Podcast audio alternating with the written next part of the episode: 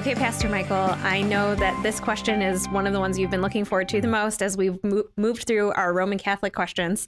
Why does the Catholic Bible have extra books? Now, I'm going to give you five minutes to tell me everything you know. Ready? All right, I'm going to do this in under five minutes. So, so you're gonna you're gonna notice when you pick up a Catholic Bible, it's going to be a little bit bigger. it's going to have seven extra books in the Old Testament. It's also going to have extra chapters at the end of the book of Daniel and the end of of the book of Esther, and all these seven books come from a really important time in biblical history. Uh, it's a time called the intertestamental period, and it's exactly what it sounds like. There's two testaments: the Old Testament, and the New Testament. The Old Testament ends with the book of Malachi around 435, 25 BC. Um, the New Testament begins with the birth of Christ around 0 AD ish, give or take a couple years. Yep. So you have this like roughly 400 year intertestamental period. And so for the Jewish people, there were no prophets, and the prophets were the ones who wrote the scriptures. Um, there are a ton of books written in this time, though.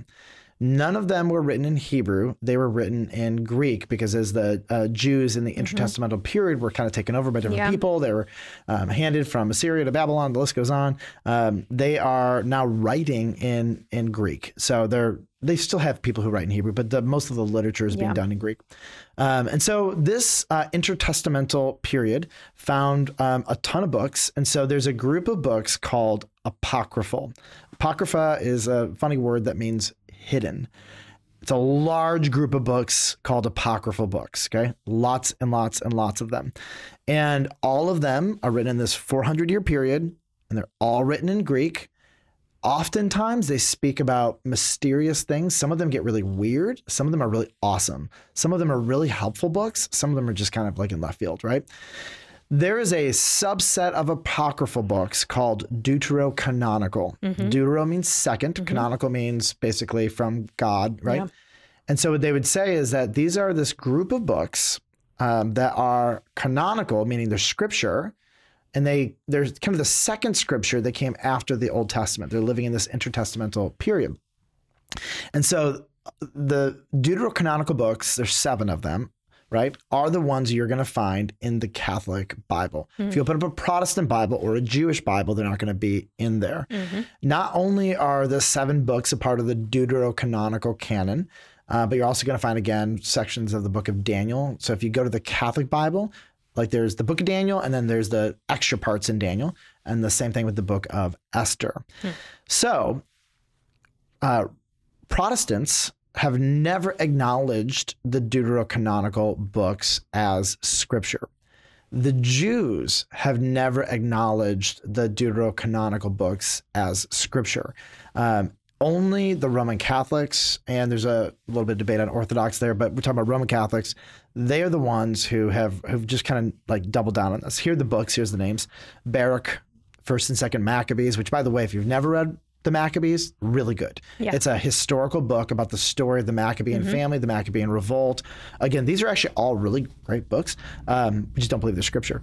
Uh, Tobit, Judith, Sirach, Wisdom, um, and uh, yeah. So it's it's a great books, not scripture. Um, and I'll, I'll give you an example of why we don't consider these scripture. So, our Old Testament, the Protestant Old Testament, also the Jewish Old Testament, uh, it is quoted at least 295 times in the New Testament. Our Old Testament is directly referenced 695 times in the New Testament.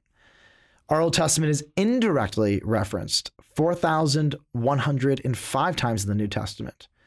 Um, there are only five books in the Old Testament, the Protestant and Jewish Old Testament, that aren't referenced in the New Testament. So even secular writings are quoted four times in the New Testament. Of all the deuterocanonical books, do you know how many times they are referenced explicitly, directly, indirectly, or in any way? Zero? Zero. Not even a hint of hmm. one. Now, there's going to be somebody listening, and they might go in the comments and they might What type away. about the what about Enoch? What about Enoch? Okay, remember we had apocryphal books. There's tons of them, and a subcategory of deuterocanonical, right, mm-hmm. which are the ones that are in the Catholic Yep. Bible. Enoch is an apocryphal book, mm-hmm. and that is referenced in the New Testament, the book of Jude, and and First or Second Peter. Enoch is not a deuterocanonical book. It is hmm. not in the Roman Catholic Bible. Hmm. The the New Testament references apocryphal books. Mm-hmm.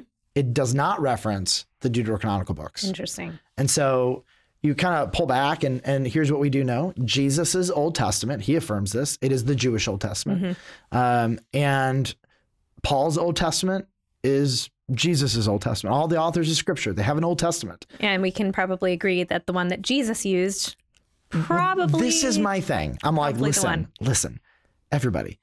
I'm if if Jesus is gonna if Jesus believed the world was created in six days, I'm just gonna agree with him. You know what I mean? Like if Moses We'll talk about it believed when we get to heaven. And if if I'm wrong, then I misunderstood Jesus because Yeah. whatever Jesus believes is good. If Jesus gives us a breakdown of his Bible and he has the threefold breakdown of the Jewish, Mm-hmm. you know, like breakdown of scripture, I'm just going to agree with him on that. And it really wasn't, I believe, until the Council of Trent that the um, uh, deuterocanonical books were officially canonized.